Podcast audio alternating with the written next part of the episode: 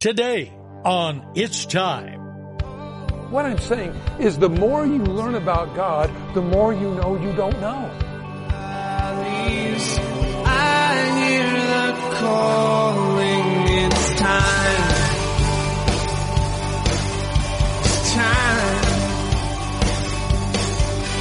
It's time. Welcome to It's Time, the daily Bible teaching program of Mike Kessler, pastor of the River Christian Fellowship in Twin Falls, Idaho.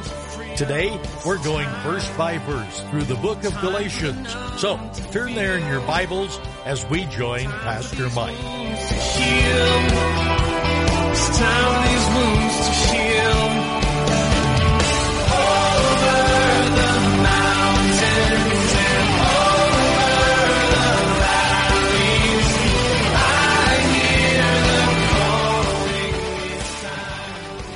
I pray you brought your Bible today, and we're in the book of Galatians, and uh, we're going to go into chapter 4. But before we do, we'll read the last uh, four verses of chapter 3, which really set the, uh, the uh, pretext for what we're going to read today. Well, let's pray. Father, as we come to your word today, thank you for it. It protects us, it keeps us in these days that we live in. And so we ask you now that your Holy Spirit would help us remember these things. Give us that boldness that comes from you in Jesus' name. Amen. Now, we find here in Galatians chapter 3. This is a, uh, uh, Galatians is not a church, it's a, a region. And, and it's where modern day Turkey is at. Paul had a great base there at Antioch, and this is where he worked from in spreading the gospel to the Gentiles, the non Jewish believing brethren. The problem is, is after Paul shared with them the liberty that's in Christ, the freedom that's in Christ, it's simply by faith in him we're made righteous. The problem is the Gentiles were simply those that were called, they accepted Christ, but the Judaizers came in and tried to get them to go back under the law again. In other words, you're not really saved unless you keep the Sabbath. You're not really saved unless you keep all the commandments. Well, this is what Paul in the book of Galatians is really trying to correct in their understanding. And so he uses various uh, angles to bring about the point. Well, he says in verse 26, chapter 3. For you are all sons of God through faith in Christ Jesus. Now, this is important because today in the world, you'll sing sharing all the world. You may say I'm a dreamer, okay? And we're all brothers and sisters. No, actually, we're not. The Bible here says we are sons of God. How? The vehicle. Through Jesus Christ. That is how we have fellowship one with another. The Bible talks about sons of Belial, children of the world. So, not everybody that's a human being is part of the family of God. And so, we, we want to recognize that. The second thing we find here for as many as you were baptized into Christ, you have put on Christ. Again, not for salvation, but for obedience. That's what God's called us to do as we follow after Him. There is neither Jew nor Greek, there is neither slave nor free, there is neither male nor female, for you are all one in Christ Jesus. Isn't that great to know? Um, that's why a body is supposed to work that way. That's why we watch out for each other. Not in gossip, but in godly concern. Uh, if somebody's going to buy a house or a car and you're an experienced carpenter or you're into uh, mechanics that you can say hey brother sister can you look at this car for me or this house for me and tell me is it a good deal you go out and look at it, it's full of termites, or you look at the car and it's full of termites, you really got a problem. But anyway, if you uh, looking at a car and it's, uh, uh, you know, something's not right, it's great to have a family of God that you can say, hey, thank you for telling me that this has been totaled out once, or this is not a good deal, or it is a good deal. I believe this is part of what we do. But notice he says there's neither Jew nor Greek. Now, why is this important? Because the means by which we come to Christ is the same now in Christ Jesus. Before Jesus came, we came to God through the law. But then the book of Galatians tells us long before the law was ever given on Mount Sinai with Moses, Abraham believed God and it was accounted to him as righteousness. Why is that important? Because before the law ever came, Abraham was considered righteous, listed in the Champions of Faith there in the book of Hebrews. Why is that important? Because there's people today, and I continually find them, that are doing the exact same thing that the Judaizers were doing to the churches scattered throughout Galatia, scattered throughout the United States. There are those coming along saying, well, if you're really a Christian, though, you'll get back under the law, you'll observe the, uh, the, uh, all the holy days, the, all the things that in those days they thought made them something. Well, this is a real problem because I find this today. People that have even been close to me in my life have bought into the lie of going back under the law again. Why is that? This is what Paul is challenging the churches in Galatia about is that you were saved in the blood of Jesus Christ. The law, the 10 commandments, the Old Testament requirements were the schoolmaster or the tutor that brought us for our and made us realize we needed a savior. They were never meant to save us. The law was never meant to save you. It was only meant to show you how much you needed a savior. What was the righteous standard of God? Well, the, the Old Testament tells us what the righteous standard of God was, and no one could keep it. Uh, I think that's pretty important because we really can't keep the law. This is one of the things that happened in the book of Acts when the Gentiles, Cornelius and his gang got saved. They were Gentiles. And when Peter went back to Jerusalem and he said, Hey, the Gentiles are getting saved. Uh, they said, Well, what are we going to do? What laws are we going to make them come under? And they said, Well, since none of us could ever keep the law, why are we putting them under the law? Great point. Here's the question the gift of grace, what Jesus did for us on the cross, gave us a love relationship with God. The law, the Ten Commandments, those that were required, gave us a legal relationship with God. What we'll find here as we read on today Either you will endeavor to have a love relationship with God given to you by Jesus Himself, or a legal relationship generated from yourself. Well, man, I'll tell you what a difference. Now, there's a lot of problems with a legal relationship. Because when you deal in legal manners, and anybody that has ever gotten a traffic ticket or got some citation for something, you know that as you appear before the judge, there is a price to pay. There, there is a punishment. It might be so many days in jail, it might be how much money you have to give them, but there is a price to pay in a legal relationship. In a love relationship, it's completely different because the standard isn't an eye for an eye, a tooth for a tooth, but it is that of forgiveness and relationship. Now, God wants to give us that love relationship. The legal relationship could never fulfill what God wanted from us. What was the original plan? Well, you know, uh, there's a thing in the Bible, and I get this all the time on to every man an answer, but there's a, a thing in the Bible where it's called first occurrence. And what that means is where did it first occur? What was happening? Whether it be the empowering of the Holy Spirit in Acts chapter 2. But actually, if you look in the Bible, all the way through the Old Testament, you saw the Holy Spirit moving on different people at different times. Oh, Moses, talk about a miracle worker. the Red Sea parts in front of him, the children of Israel pass through on dry ground.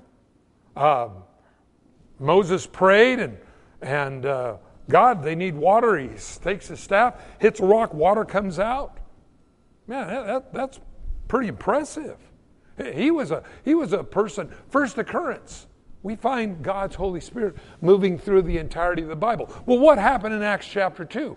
The Holy Spirit was for everybody, not just for the occasional Moseses and the Jeremiahs and the Isaiahs, but now for all of us. That's really good news. That's God's gift. It's something I didn't earn, it's something that God gave me and you because He loves us. But first occurrence, when we look at this, what was the first occurrence of God's relationship with us? It was a love relationship. The Bible says that God would come, can you imagine this, and walk with man in the cool of the evening. Well, how did the day go? What, what, what, what happened today? What, you know, imagine that personal relationship with God. Not based on legality. The only thing was don't eat of the, the tree of the knowledge of good and evil. But that wasn't a legal requirement. That was really just simply a test saying, do you love me or you want to do your own thing? But never a legal relationship. Bible man had fellowship with God, a personal relationship with God you'd visit with the Lord, and, and, and, and, and every day God would come, cool of the evening. First occurrence. What does God want from all of us today? That same relationship. That's why uh, Jesus, when he taught the disciples the pray, said, Give us this day our daily bread. It was a daily relationship with God. Well, as we look at this here, he says, There's neither Jew nor Greek. We all now approach God the same way, not through the law, but through a relationship with, with God. There's not women, there's not men. We all come to God the same way. And if you are in Christ, then you are Abraham's seed and heirs according to the promise. The promise, again, is something that God says He will do in the future. Now, this is really important, friends, because a lot of times when people get saved, they expect everything to happen overnight. I actually had somebody one time come to me and they said, Mike, I, have got problems in my life and I, I'm a Christian. And I've been saved for a while and, and, and, and, and I still have these issues. I said, What's going on? And they said, Well, this and this and this and this, and I have rent and you payments. And, and I said, Let me ask you a question. How long have you been saved? Well, three months. And how long did you live your life apart from Christ? Well, I'm 35. So you messed your life up for 35, and you're being so gracious to God to give you three, give him three months to straighten you out. I said, boy, that's generous. The point is, we can go down a bunny trail for a long time. God gets a hold of our life, and God begins to change us. Some things, friends, are immediate. It was really amazing when my mom and dad got saved. My dad had a lightning bolt experience. Uh, he smoked, drank a little, um, uh, you know, that kind of thing. Good guy, but, but one of those. He accepted Christ. Everything just left his life. I mean, all the, all the scuzz just fell off of him. My mom accepted the Lord the same day. But my mom's transformation was gradual, not so immediate. Uh, I have shared this before many times, but my, uh, they asked my mom, they said one time, Well, when you got saved, what changed? And she says, Well, I didn't use God in my cuss words anymore. I go, That's admirable. There was some real progress there. But my mom, she never had a problem with drinking or uh, partying or anything like that. But these other things. So sometimes God takes away things immediate from our life, sometimes it's over a period of time. But we're all God's children through Christ Jesus. He begins his work and he's made a promise to us that he's going to do these things. Now, that was all said as we get into chapter 4. Now I say that an heir as long as he's a child, does not differ really much from a slave, though he will be the master of all. What he's saying here is this if you're wealthy, you have a child, you don't just go and give your child a lot of money. They do really bad things with that. Shared many times and this is a biblical principle, what you would do is you would entrust to your children some money and see what they do with it. So, in other words, you're getting older. You know, one of these days that uh, number's going to come for you to check out. You want to make sure your kids do good. Well, what oftentimes in the in the households they would take, they would give their children, each of their kids, five thousand dollars, to say, and see what they do with it. One child goes out and says, "Well, I'm going to do a little investing. I'm going to do this. I'm going to do that. I'm going to go help some people that don't have any way to help themselves." Another kid goes and he goes and just goes out and parties down with it. The worst thing you could do, friends, is to give the child that parties down with the five grand you gave them more money. Why? He'll kill himself. He has unbridled money now to destroy himself. But somebody that does well with it, you're going to say, well, hey, I'm going to make you then the chief, the chief recipient of the estate. So it's always a good idea to do that testing. Well, it's part of that learning curve. And this is what he's saying here. But he is under the guardians and stewards until the appointed time of the father. Now, in Jewish tradition, this is what was called what? The bar mitzvah where the person passes from being a child into adult somewhere around the age of 13. For the Romans, they didn't have any set date. They, they just, when they saw the kid could uh, take the training wheels off, he could, he, he could go, you know. And so that's what that was about.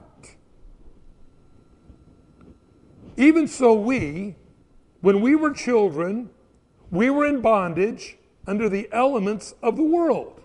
But when the fullness of time had come, or when the appointed time was right, God sent forth his Son, born of a woman, born under the law, to redeem those who were under the law, that we might receive the adoption as sons. Now, the reason why this is important to read is we go back to verse 26 of the previous chapter For you all sons of God through faith in Jesus Christ. So, we're adopted by God, which means we're joint heirs with Him. And God doesn't necessarily give us everything at once. Why? Because we don't know how to handle it. This is what God does sometimes, friends, in our relationship with Him. God trains us so that we will be most effective rather than empowering us without the training. That's why I believe studying the Bible is so important. You, you know the Bible, it's going to help you and defend you from the people that come to you. Now, again, it would be different if this was just in the Bible a long time ago, non relevant today. I have people that I know that were close to me that I led to the Lord that ended up getting back into the law. They go back into Saturday worship again. They go back into observing all the Jewish things. Why? I don't know. Because you can keep all the Sabbaths you want, you can keep all the new moons, you can keep all the feast days, you can keep all those things. It profits us nothing. Nothing. Why is that? Our salvation does not come from what we do, it comes from what God does for us. The reason this is important, you will have very well meaning people come to your door trying to get you to go back and worship on Saturday. It means nothing. Now, the Bible tells us what is required in keeping the Sabbath, and I've shared this many times on the radio. No groups today that claim they keep the Sabbath keep the Sabbath. They're lying to you. In fact, I asked one of them one time, I said, Where do you get off telling people you keep the Sabbath? Because according to Jewish law, you couldn't travel so far from your house, you couldn't kindle a fire on the Sabbath, you couldn't, you couldn't make anybody else work, you yourself couldn't work. I said, So you're in violation. Well, what do you mean? I said, Well, when you go into your building, you flip on the lights. You kindle the fire. You, you break one of these bulbs out right here and reach up and touch that with your fingers. You talk about fire. I think these are 500 watts apiece. No, they're not LED. We're not green yet. We're working on it. You make the guy at the power company. Make sure there's electricity's in the wire to make sure the lights come on. You had to make the police work because you drove your car here, and if something happened, a car wreck or something, you had to have somebody to call. You had to have paramedics at the hospital to bandage you up. You didn't just lay there at, on uh, Sabbath morning waiting for sundown on Saturday night to call the paramedics to come scrape you up. No.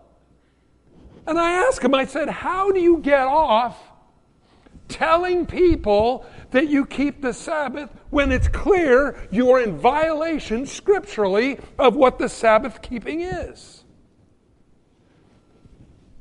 This is what he told me. We keep the Sabbath through grace.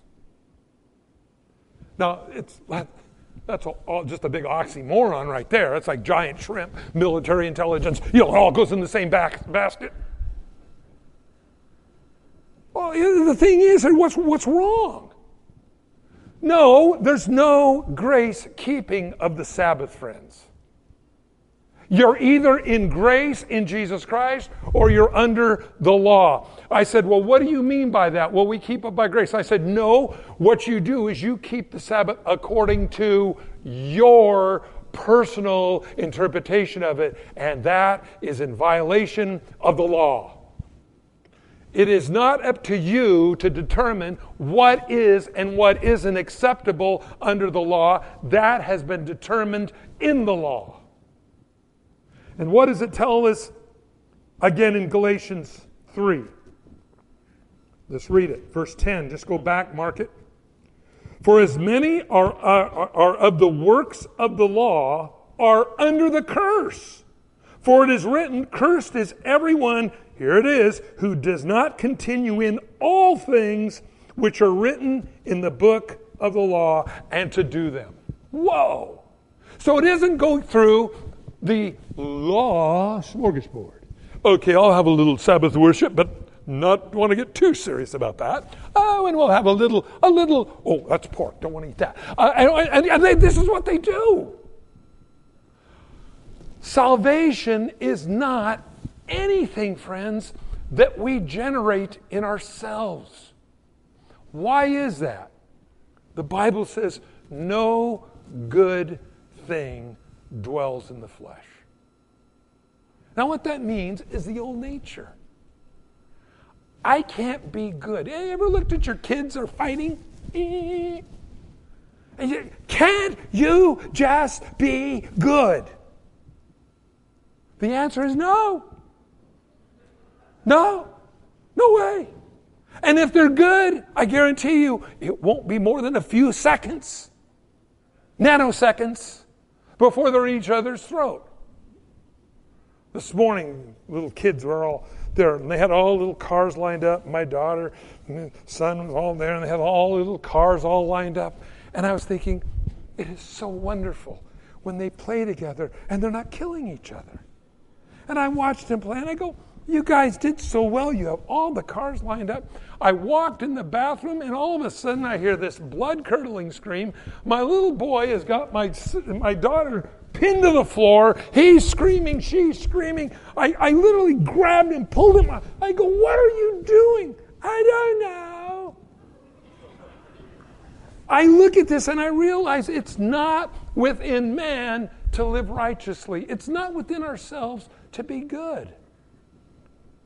We need to be born again. We need a new nature. We need something supernatural from God that is not natural. Well, he tells us here the promises of God, when we're mature enough, we then inherit them. Now, again, there's a lot of things in Christianity, as you grow in the Lord, you begin to get more and more. In fact, what I have found in my life, the more I get from the Bible, the more I realize I don't get. What I'm saying is the more you learn about God, the more you know you don't know. Thanks for joining us on It's Time as Pastor Mike teaches verse by verse through the Bible. If you've missed a program or would like to catch up, you can do so by getting it from the It's Time podcast in the iTunes Store or by downloading it from the It's Time website at theriverchristianfellowship.com. On behalf of Pastor Mike and the rest of us here at the River Christian Fellowship, thanks for listening and tune in next time for It's Time.